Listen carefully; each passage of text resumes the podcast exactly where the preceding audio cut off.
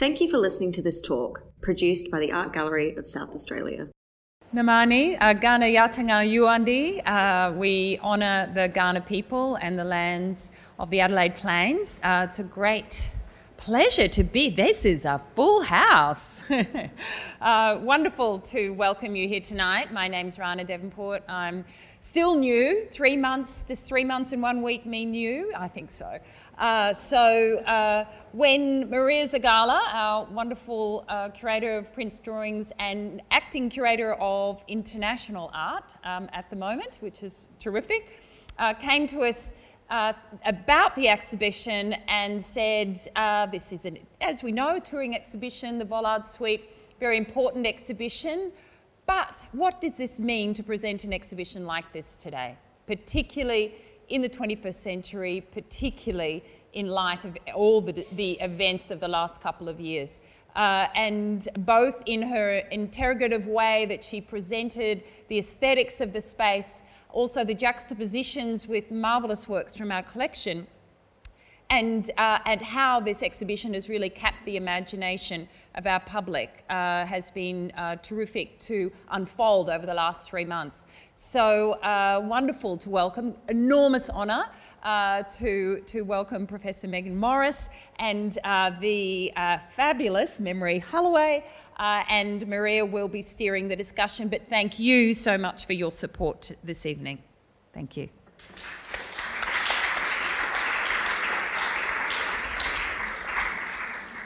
Thank you, Rhana. Um, Nina welcome. I'm really thrilled um, to be here on this closing weekend of Picasso the Vollard Suite. Um, as Rhana mentioned, when uh, we were planning this exhibition, uh, I was thinking how can we approach it?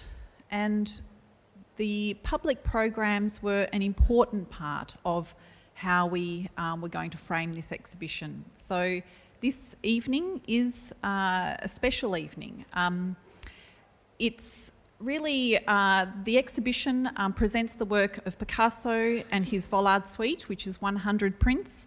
And if you haven't seen it, uh, you can join a tour at um, seven o'clock um, which will be um, which will lead through um, the works. Uh, Picasso worked on the exhibition intensively uh, in 1933, and uh, the works uh, were were going to be published by Ambroise Vollard. And Vollard uh, tragically died in a car accident in uh, July 1939. And of course, the war broke out in September 39, and the prints were not released to the public through very complicated means until uh, the 50s. And so this uh, group of works were um, collected often as individual sheets, and therefore it is actually extremely rare to have a full set. We are very lucky in Australia that the National Gallery of Australia holds a complete set of the Vollard Suite, and that is what on, is on display. The exhibition has come from Canberra. It has already been shown in uh, Queensland at QAGOMA, and after Adelaide, it travels to Ballarat, where it opens on the 23rd of February. So, this, ex- this exhibition, these works, have not been on display for over 20 years, and it's really marvellous that the NGA has let them out into the world, and they have arrived in the world in this moment. And this moment, if you like, is a post Nanette moment. Uh, and that is really what was in my thoughts when I was preparing the exhibition. I had seen uh, Nanette on Netflix, like many others, uh, and I thought, hmm, Maria, you are in this privileged position of actually curating an exhibition of Picasso's work, precisely the work that uh, is that he made when he was in a relationship with Marie Therese Walter, the young woman who is the subject of many of the prints. And I was affected by Nanette and wondered how could I incorporate my reception of that viewing into a uh, interpretation or how to bring the thoughts that I had of that viewing into the exhibition. It was too late to curate any extra works into it. But I thought, in fact, public programs and a series of lectures might be the way to go. and to provide the public with a reading and viewing list, which is what um, we did. So if you go to the exhibition uh, page on our website, you'll see there is an essay, Picasso and Me Too, with a reading and viewing list where I've brought together readings that relate to blog posts that have recently come out on Picasso, often in response to uh, his ex- the exhibition on his work at the Tate um, on Picasso um, 1932, which was just recently held. Uh, and that kind of list of readings, uh, which includes popular writing, blog posts, and uh, articles by art historians, including T.J. Clark and Memory Holloway, I hope forms some kind of a response, if you like, a groundwork of different ways to think about Picasso and uh, this material. When I was working on it, I thought, well, that's a con- curatorial contribution, but I would like an art historian to speak about what is represented in these works. And I turned to Memory Holloway, who is a professor at, in Massachusetts at Dartmouth and has published extensively on, on Picasso, to provide a, I asked her just to, to, write, to say something about um, the works in the exhibition, and she unfortunately could not join us, even though she wanted to. And so she has filmed a, uh, a lecture for us, um, which we'll hear shortly. I also thought, responding in some ways to uh, Hannah Gadsby and Nanette and her damnation of art historians with their willful blindnesses uh, towards misogyny, what if I could get a cultural and gender studies perspective on Picasso and who could reflect really on what the wider issues might be at the moment in this shift in uh, our culture for the display of material that is deemed misogynistic uh, and Picasso the asshole really as he's critiqued by Gadsby. So this evening is a, a is uh, it will be formed in three parts. We'll have a lecture um, by uh, Memory Holloway, then um, a lecture um, by um, Meaghan Morris, and then there'll be an opportunity for some um, questions from the floor um, and with Meaghan and I at the front, and we'll wrap up at seven o'clock. And as I say, there will be a, a tour if you would like to join in the exhibition. So, it's with great pleasure that I introduce Memory Holloway, who is Emerita Professor uh, in the Department of Art History. She teaches in modern and contemporary art at the University of Massachusetts, Dartmouth, and she has taught art history in Sicily and Rome and at Melbourne and Monash universities. She's organised exhibitions and has worked as an art critic uh, and was Commissioner for Australia at the San Paulo Biennial. She has written on the collection of Picasso's prints at the National Gallery of Victoria, and her book includes her books include Making Time Picasso Suite 347 and Open Secrets Paula Rego. She's on the editorial board of Portuguese Literary and Cultural Studies and recently edited a journal on art in Southern Africa. She holds a PhD in art history from the Courtauld Institute, London University. So I'm going to turn over to uh, Memory Holloway, who wishes that she will be with us this evening. And she kind of is. We're, we're streaming uh, from the government website, so let's hope it works. Hi, Maria. Thank you for inviting me, and thank you, all of you who are here. I wish that I could be with you in the gallery so that we could walk around and look at the Vollard Suite together. I'd be really interested in what you say about these works, especially in the light of the Me Too movement. I'm going to talk about Picasso and me too, and the ways that women like Hannah Gadsby, as Nanette, we really love her here, have called out Harvey Weinstein, Bill Clinton, and also Picasso for their sexist and privileged behavior. I'm not far from Boston. It's been very cold, about to snow. And I've been looking at the etchings from the Vollard suite and thinking about why I find some of them to be threatening, which makes them even more so. I don't think that Picasso wanted them to be threatening. He was just making art.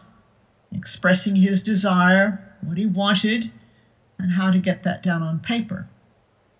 And even when he was 80, he made pictures that claimed his virility and sexual prowess, something that was important to him all his life. He equated being an artist and creativity with having sexual power.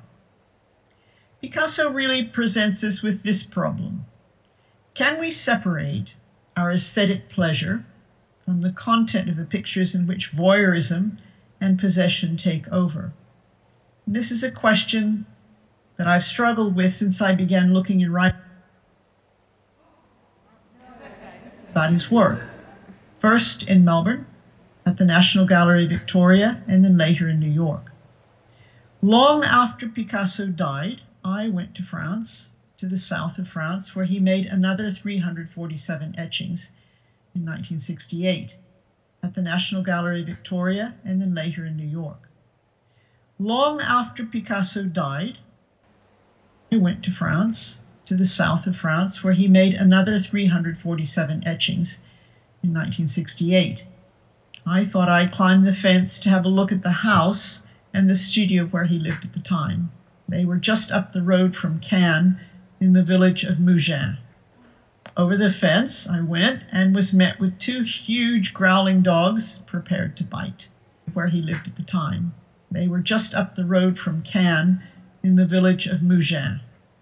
Over the fence I went and was met with two huge growling dogs prepared to bite I went back to looking at the etchings and trying to work out how to come to terms with what I saw and felt.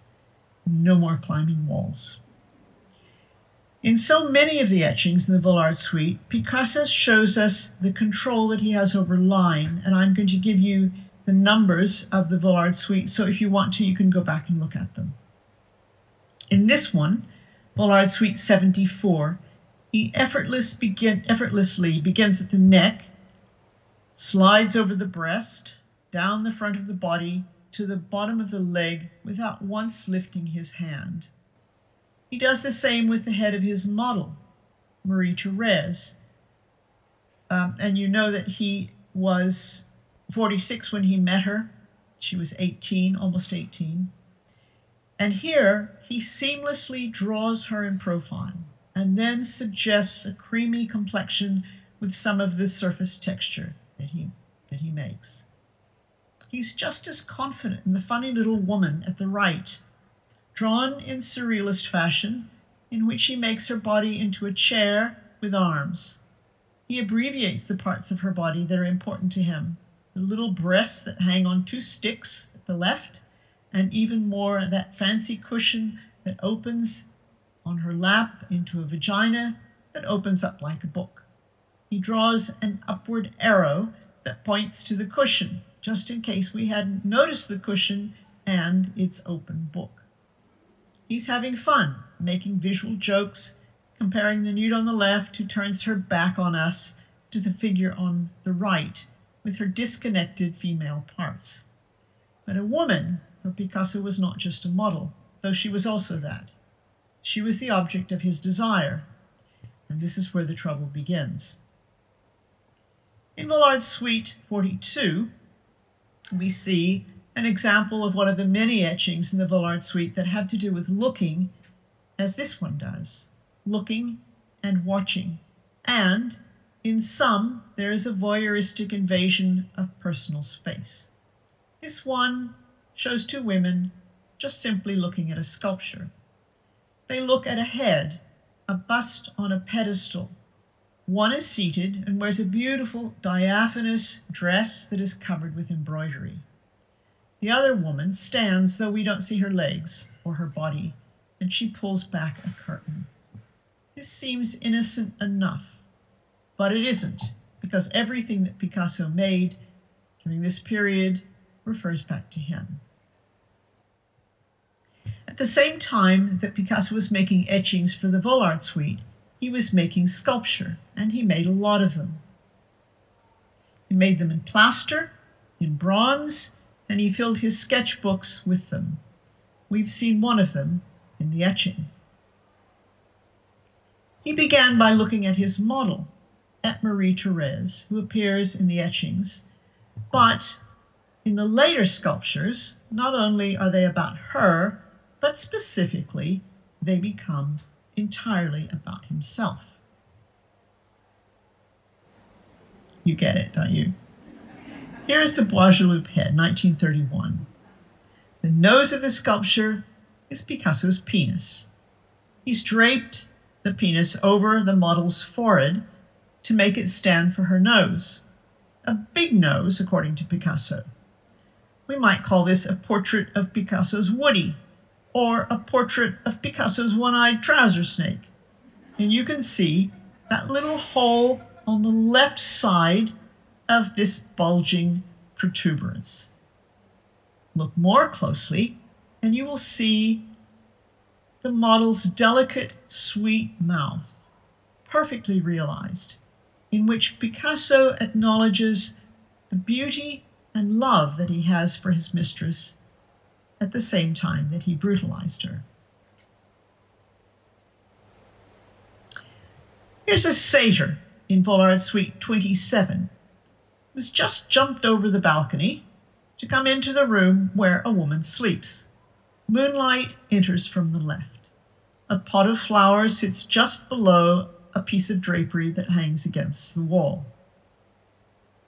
Now, satyrs are half man and half beast, with horse's ears and tail and horns, and they are part of the lustful, drunken woodland gods from Greek mythology, known to attempt to seduce nymphs and mortal women alike, usually with little success. The satyr here, as you already might suspect, Picasso himself, but in another guise. He lifts the cover and reaches out to touch the sleeping woman. His hand is just under her breast. She slumbers on, her legs curled so that we can see all of her backside, buttocks, and hips. And we two are looking. Of all the etchings in the Vollard suite, Picasso worked on this one over and over. And it is beautiful. Quiet in this moment, finely drawn with the rich texture of the beard and head and that little wagging tail. But if we pursue a narrative, the woman may wake with a shout as she is surprised from her sleep. This picture is about touch and desire and to touch without permission. When women look and watch, they do so differently as in Vollard's Suite 86. They sit passively here, a woman watches the Minotaur sleeping behind a transparent curtain. It is though she is waiting. She does not intrude into his space. She does not transform herself into something she is not. She does not reach out to touch. She waits. The Minotaur appears in many of these etchings, as it does in Vollard Suite 85. And he appears here in a drunken orgy with a naked man who toasts two women who lie about on a patterned rug. He is Picasso's half man, half bull. He is Picasso's double. Strong, invincible, powerful, all the ways that Picasso liked to see himself. He often enjoyed, Picasso often enjoyed putting on a bull's head and playing the Minotaur, which represented for him a mythical sexual power. Focusing on minotaurs makes us think about masculinity the kind of man Picasso was a Spaniard who projected himself as macho and the macho male in the presence of women. Monstrosity and monstering are important in this show. From the 1930s onward, it became an important alter ego for Picasso, this monster, who knew very well that he could be a monster and above all to women. There are scenes of violence, aggression, and violation. And here is a pen and ink drawing done at the same time as the etchings, 1933, in which the bull pulls the woman to him, grasping her around the back, forcefully overpowering her with his muscular back and thighs. She is blinded by his force. Her eyes are blank. And we might say that whatever identity Marie Therese had when he met her was obliterated, at least in his work. She becomes an extension of himself. She becomes a vehicle of his masculinity with a force that is brutal and a displacement. Or is this mutual sexual pleasure? In two etchings, one is visual is Suite 31, the other is Vollard Suite 32, done in April, one day after the other. Picasso again attacked the topic of sexual violence. There is a tangle of limbs in both pictures, and it's hard to see where the bearded male and the woman begin and end. The woman whose hands are pinned to the ground. Her head is thrown back, her legs splayed, her breasts, like grapefruit, rise to the edge of the picture. And we have to remember that Picasso's working on a metal plate when he's etching, and this afforded him the pleasure of scratching and gouging and of running the metal burin around the entwined bodies that scramble in the heat. That's true in both of these pictures. In Vollard's Suite 93, the Minotaur sniffs, he gets a good smell of her, and grunts as he hovers over the sleeping women, woman. A longing, desiring beast pitted against an unrequited desire. Picasso was his own monster, and if he boasted about his sexual prowess, he also saw himself as a victim, blinded and unable to find his way. This is the narrative that he presents in the achingly beautiful series known as the Minotauromachia, especially the third one, which I'll show you in a moment. There are several of these in the show in which the Minotaur tries to make his way through darkness. You can see him sit here in the center, and they culminate in uh, a final piece, which is also similar to this one, uh, in which he gropes blindingly, led only by the hope of touch. He reaches out in this final piece toward a small girl on the left who holds the light that he cannot see. He's the victim of his own making, an artist who's blind and blinded by his ego and the desire to control. His arm blocks the light from the little girl's candle, and while the little girl is entirely unafraid, the monster is scared to be seen. And this, as the viewer can hardly fail to notice, is a portrait that once again reads as a boastful confession. It's hard to see Picasso as a victim, especially in relation to the women of his life. He no doubt saw himself that way, beneath the bull's head of his own monstrosity. He knew being a monster was both a boast and a confession. And in this etching, the Minotaur is hulkingly huge at the right. And the viewer can hardly fail to notice that this is a self portrait. His Minotaurs appear in scenes both of rape and of the erotic, as monsters, as victims, and sometimes in, as heroes. Picasso never gave up watching sleeping women and wanting to possess them. He painted as if to possess.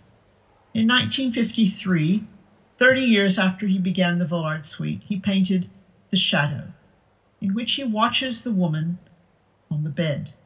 He hovers in the doorway across the room. It is his shadow So he's in two places at once. He stands at the easel and he paints himself watching. He sees from the spot where he is and he sees himself. This, I think, is essential to our understanding of the artist who watches himself watching others. There's someone in the house, and he does not have permission to invade our private space.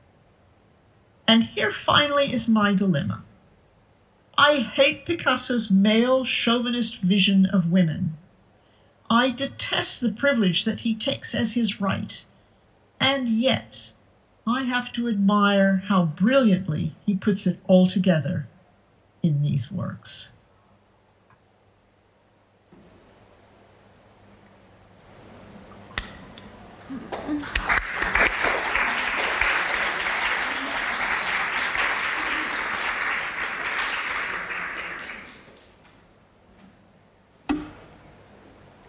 Our next speaker is uh, Meaghan Morris and we're really delighted that she agreed uh, and took us up on this invitation.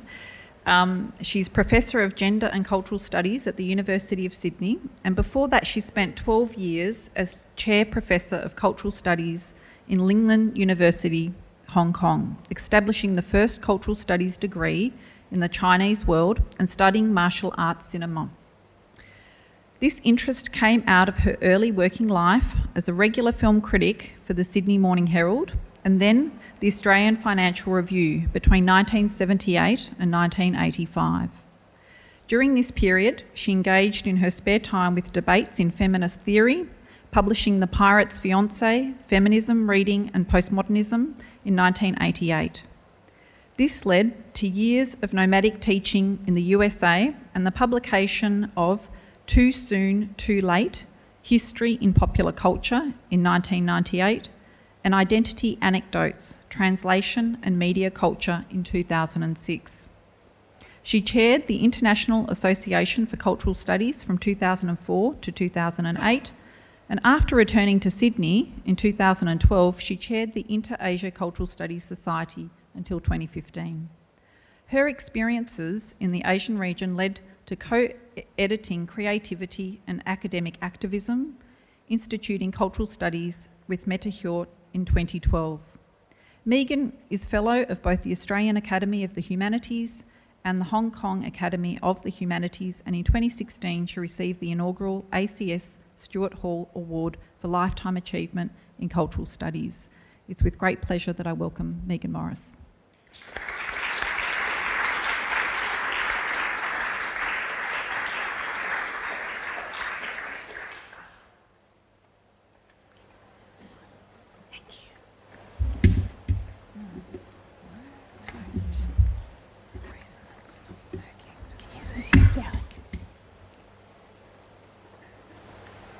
Thank you very much, Maria. And is that good? Yes, excellent. Um, I have some more formal, definite thanks at the end of the paper rather than the beginning, and I hope you'll see why when I get there. Um, but I'm, I'm, delighted to be here. It's many years since I've been in Adelaide. I just met an old friend, Margaret Dodd, down the front, um, and it's a, a wonderful evening for me.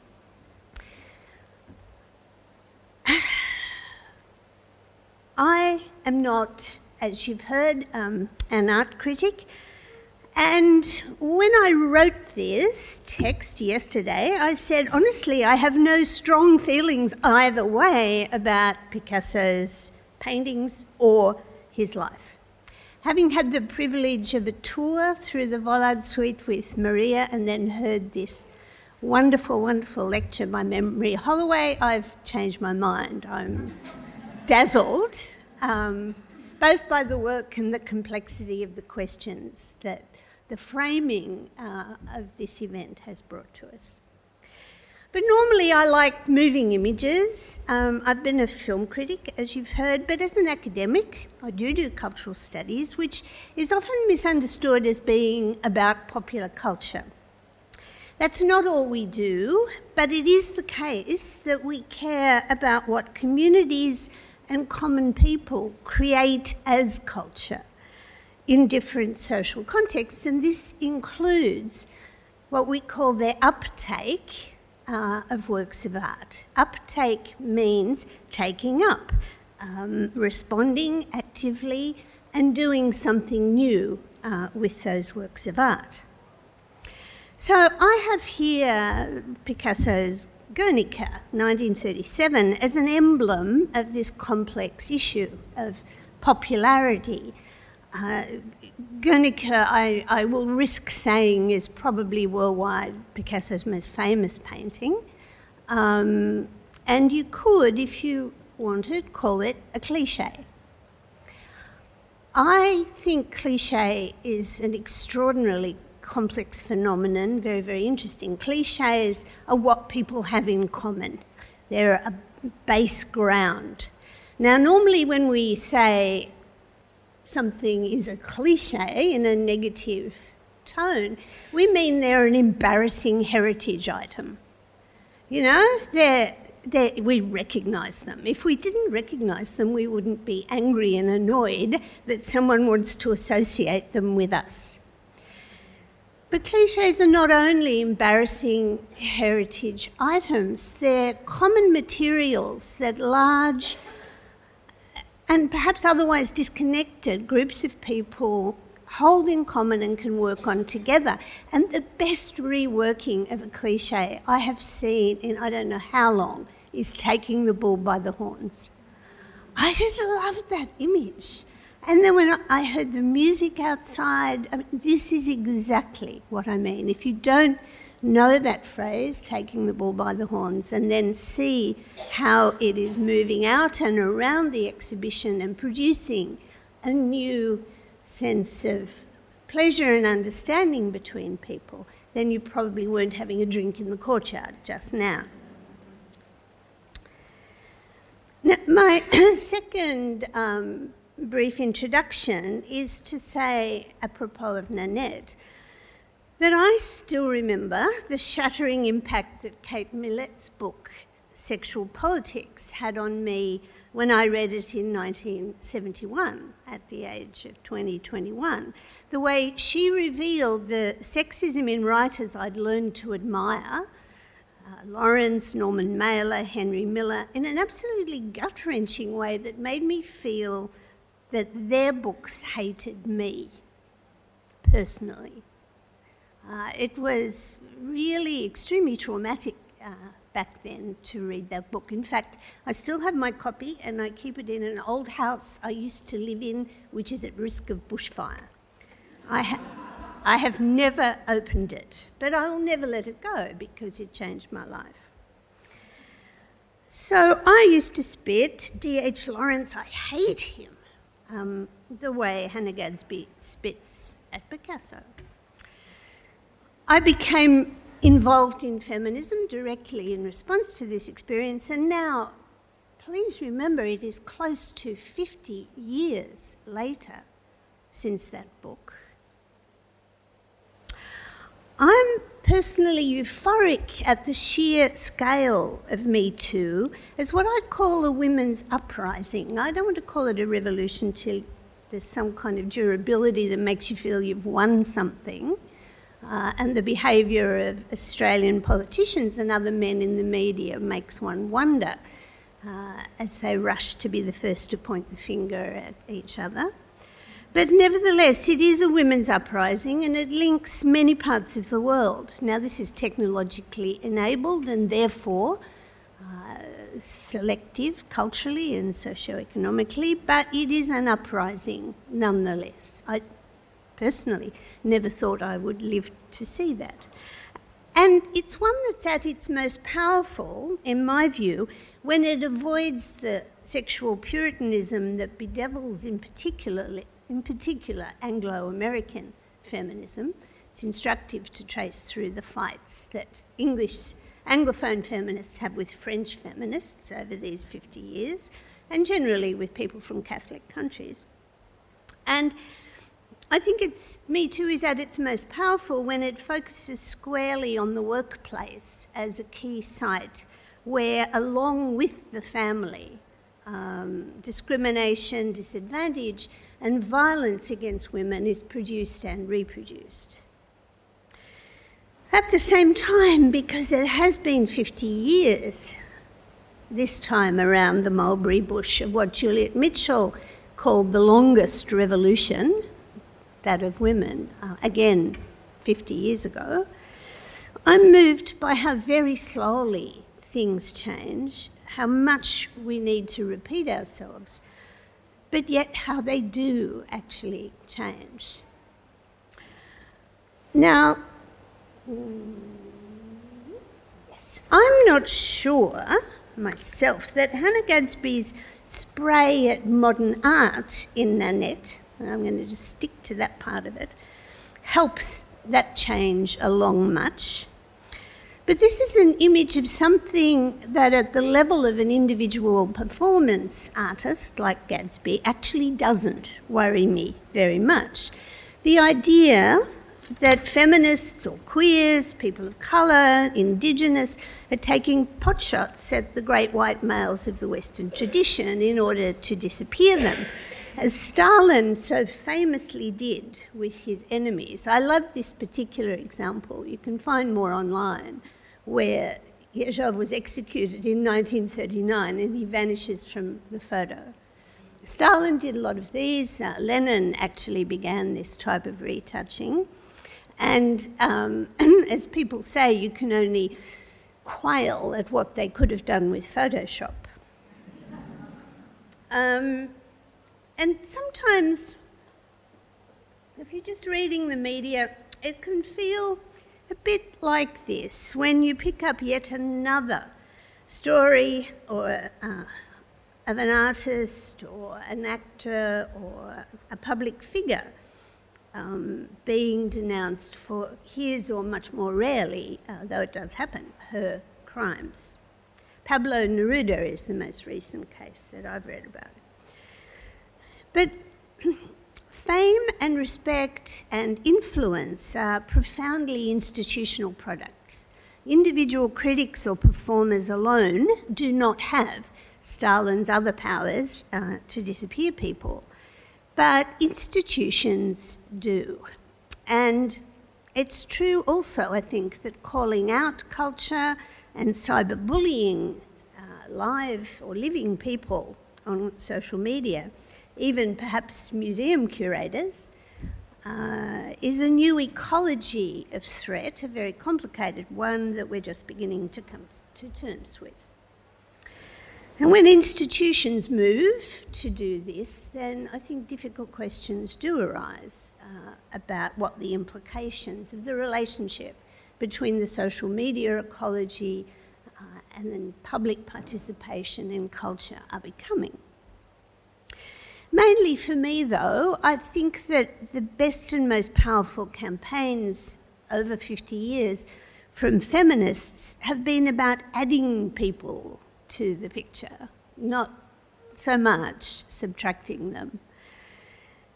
And of course, you can't, as we always used to say, just add women.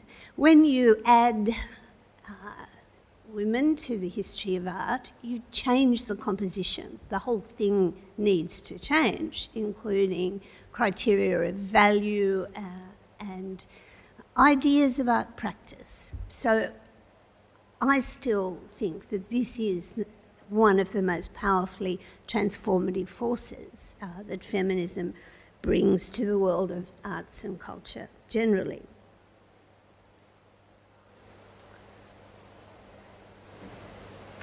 But let's take two quotes here. This, this is about adding.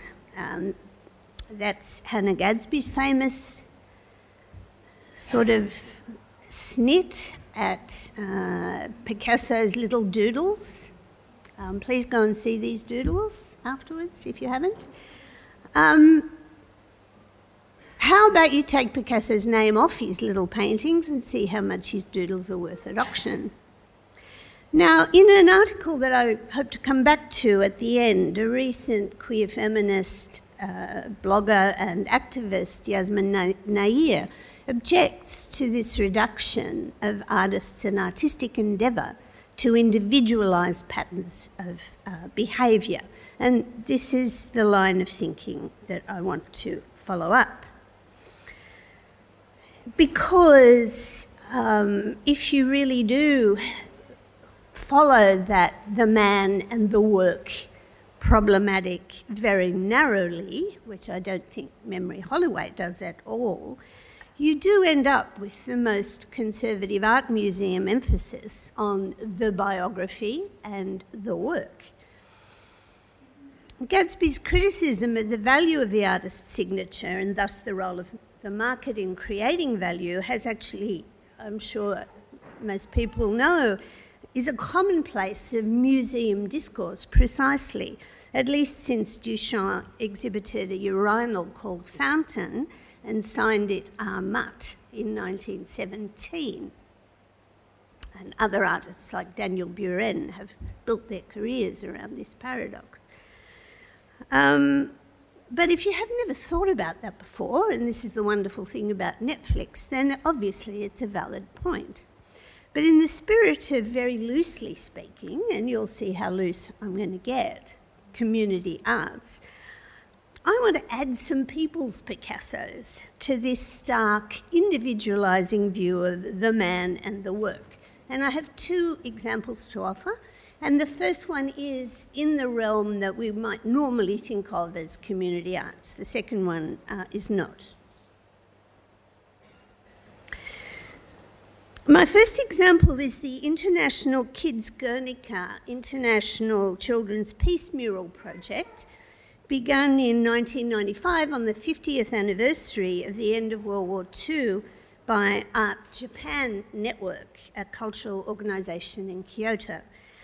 I owe my awareness of this entirely to hearing a talk by this wonderful anthropologist, Hirokazu Miyazaki, who was born in Tokyo, studied in Canberra, uh, and is now at Northwestern University. Now, according to his website and my conversations with him, his research is all about a very simple question How do we keep hope alive?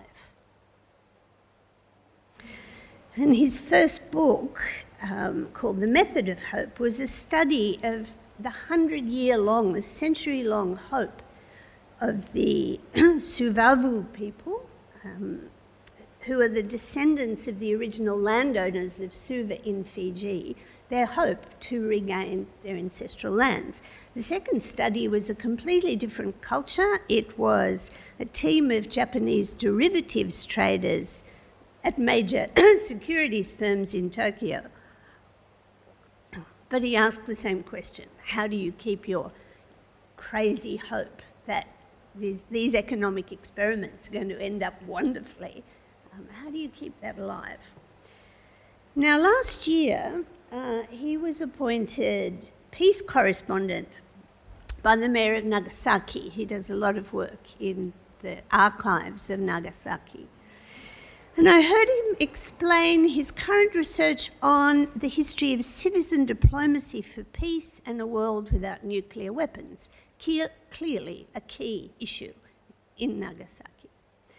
Citizen diplomacy means people to people, town to town initiatives between local governments and community groups, something that more chic avant garde people might find really daggy.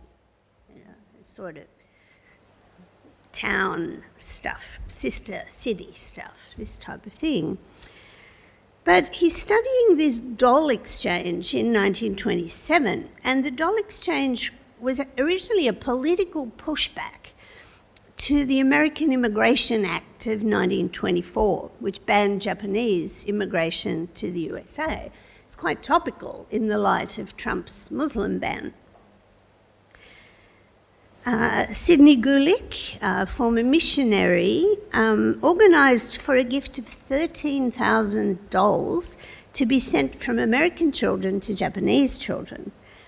And Japan, overwhelmed at this quantity and unable to match it, commissioned its best doll makers, because doll making is a fine art in Japan, uh, to send back 58 dolls representing different prefectures and territories. And the one on the right um,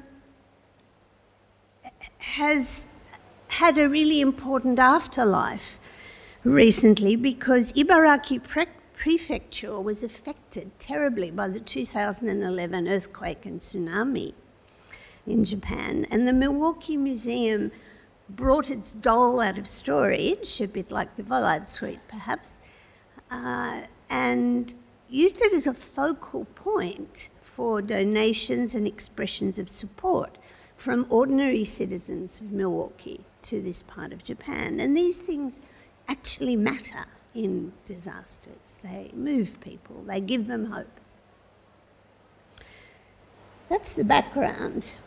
Kids Guernica is a more recent experiment in citizen diplomacy. The mural project was launched, as I've said, in 1995, and in 2000, uh, an international committee was established.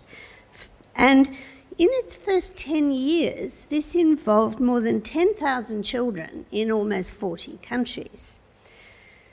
The main purpose, obviously, is to foster peace consciousness, um, but the task the children are set is to produce uh, painting on huge canvases of the same dimensions as Guernica, which is really big. But that's, that's their formal uh, goal. It includes workshops and exhibitions. The children mostly work with established artists or with teachers. And this is art practice understood as learning, as involvement, and as a reaching out to strangers. It's a third to- term which takes us past the man and the work and which mobilizes the work into the production of more culture, more art in a communally meaningful way and with meaning that that community has uh, set for itself.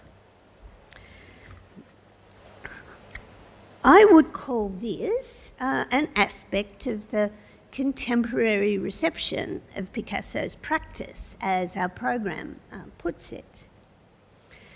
And it's still going on. This one here was done by sixth graders from an elementary school in Kyoto uh, to be sent to Paris. And they insist that all of these are movable murals because, again, with a topical point referring to Trump, the, they say that walls divide people, and this project's objective is to overcome separation. It's one from Northern Ireland, 2013. I really like this make tea, not war. And this one from uh, Ubud in Bali in 2014. There are many, many, many such images. Now,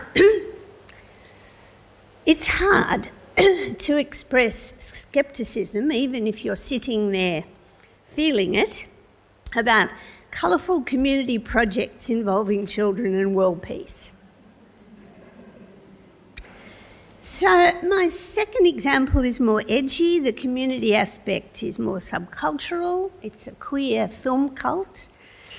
And my claim of a link to Picasso's practice in the light of Nanette is much more eccentric. Some of you won't like it at all, I do.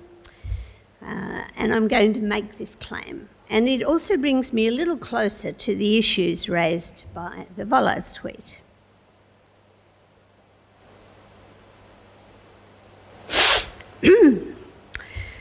With my uh, colleagues at Sydney, Melissa Hardie and Kane Race, I'm working on a book coming out of a symposium that Melissa organised in 2015 to mark the 20th anniversary of the release and catastrophic box office failure of Paul Verhoeven's scandalous film Showgirls, 1995, same year as uh, the beginning of Kids Guernica. We are, all three of us, with the feminists and queer critics and communities who love this film. Um, we're in a minority, most critics still don't, but released on DVD and through group viewing phenomena where people know the dialogue and interact with the film, it has over time become a popular success.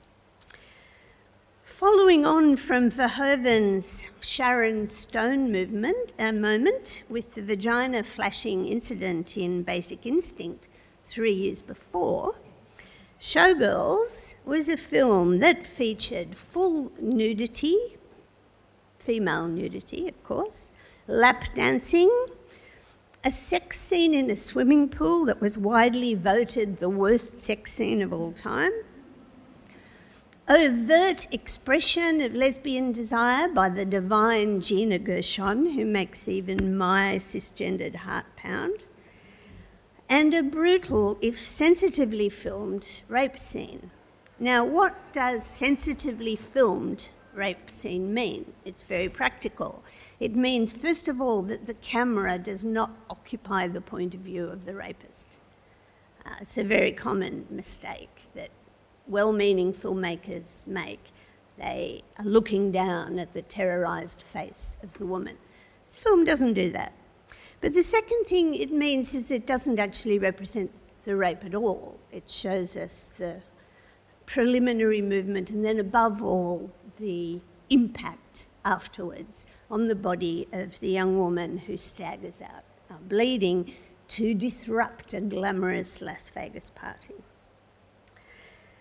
So, all of this, the filmmakers insisted, was in the interests of realistically portraying the exploitation and the violence suffered by dancers in the Las Vegas casino world.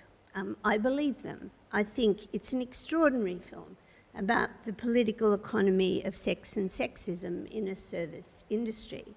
And I'm going to cheat and say that my best friend uh, was a, she's 80 now, and she was a Las Vegas showgirl. And uh, we watched it with her, and she said that's completely realistic. That's exactly what it was, was like.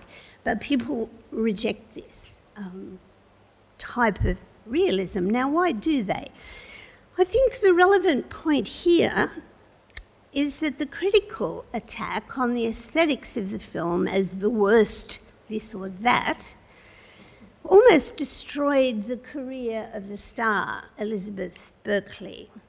In other words, critics in this case destroyed the life of a real working woman, an actress who was playing the role of a working woman who was a topless dancer. Defending uh, Berkley, Verhoeven said that her over the top acting style was exactly what he had asked her to do and that people, particularly people in America, he said, failed to see that this was a style. It's what he called the hyperbolic style, or the exaggerated style, of this social satire derived from the German expressionist painting of the Weimar period. Uh, he thought his audience might recognize that. Big mistake. So I've I've made this comparison. It took me about five minutes of internet research. Um, compare this still from Showgirls on the right uh, with George Grosz's Panorama of 1919. Now, we could also trace this cliche of the savage, toothy, enslaved female who's smiling in capitalist hell through, I think, to some of Albert Tucker's paintings in Australia. Um, though I don't want to go there, I hate those paintings, so that's different. But it's a forced smile of the woman being forced to perform for a living. Just very quickly, if I don't want to go forward to Albert Tucker, I do want to go back to the Cubist moment, if not just to Picasso the individual, to say that this very mixed expressionist tradition, which is iconographically misogynist um, in most cases, I think, um, but also savagely descriptive of a world where fascism was rising, is enabled by the collective energies and the communal uptakes coming out of the Cubist moment. Uh, there were other images beside panorama I could have chosen, but I like this one because once it is leached of its colour by me, I just did that with a filter, um, I think you can see how it's pointing forward in at least some ways to Guernica uh, and the shattering horror of the Spanish Civil War almost 20 years later. Now, my last slide. I mentioned this online essay by Yasmin Nair, um, which is a very serious response to Nanette, including to those core issues that I've sidelined tonight about trauma, comedy, and the role of public storytelling by women. It's also a really, I think, profound critique of the role of stand up comedy and the underpaying of female, queer, and people of colour comedians uh, by Netflix who disseminate Nanette. Now, it's Nair, not me, who chose one of Picasso's Weeping Women paintings of 1937 to express her resistance to what she calls the global aesthetic of trauma as a prerequisite for women gaining visibility and even citizenship in the world. It's not a critique of women speaking about their trauma, it's a critique of the increasing demand that if you don't have one to narrate, you're not visible. Or if you're not telling your story, then you're not a full participant in the world. Now, I've been sticking meekly here to the art history section. But I want to end by adding again uh, a point of my own to Nair's defence here of modern art as allowing a place for the fragmentary nature of experience and life itself. She writes this in response to Gadsby's deliberately, I'm sure, provocative sarcasm about Picasso having freed us from the slavery of having to reproduce believable three dimensional reality on a two dimensional surface. Fragmentation makes me uncomfortable too, as a concept, if not as an aesthetic practice, as though once upon a time there was a whole perfect thing which has been broken into bits. I reject this as a proposition about my own experience of reality. But I think that something we do learn from thinking of art as community practice, in its reception, what people do with art, as well as in its production, is that the very mixed and partial nature of shared aesthetic experience significantly includes moments of euphoria and joy and love between strangers. That's one of the big things art is for if you had a drink in the courtyard. Not always love, by the way, but certainly exchanges. Um, that's certainly what the Kids Guernica project is after. But it's also what Elizabeth Berkley received in 2015, the actress from Showgirls, when there was an anniversary screening of Showgirls, this film that had damaged her life. I mean, she did go on acting, but in a very minor um, way. And this anniversary screening was held in the Hollywood Forever Cemetery in Los Angeles. And a queer, self creating community of people, 4,000 strong, showed up to absolutely shower Elizabeth Berkley with love and adoration and loud acclamation and cheering that goes on and on and on. It's a remarkable moment, and you can see this on YouTube, not on Netflix. Just go Elizabeth Berkley Cemetery, bang. It's extraordinary. You know, it brings tears to my eyes every time I see it. Now, Berkley's overwhelmed by this, and in her euphoria, she actually blesses the audience and says, all of you to whom this film has brought joy. I thank you. There's another path out of a trauma here. It's not better, than individual storytelling. And it's not better than the hookup of multiple stories that has made Me Too so powerful. That's not what I'm saying. But I do think that the community way of producing and celebrating art creates a positive force and a quality of loving energy that no uprising can afford to do without. And in that spirit, I want to end rather than begin with my thanks to Maria Zagala, Annika Williams, and the amazing women I've met here today in this fabulous gallery for the gift of the really extraordinary experience I've had here today. Thank you.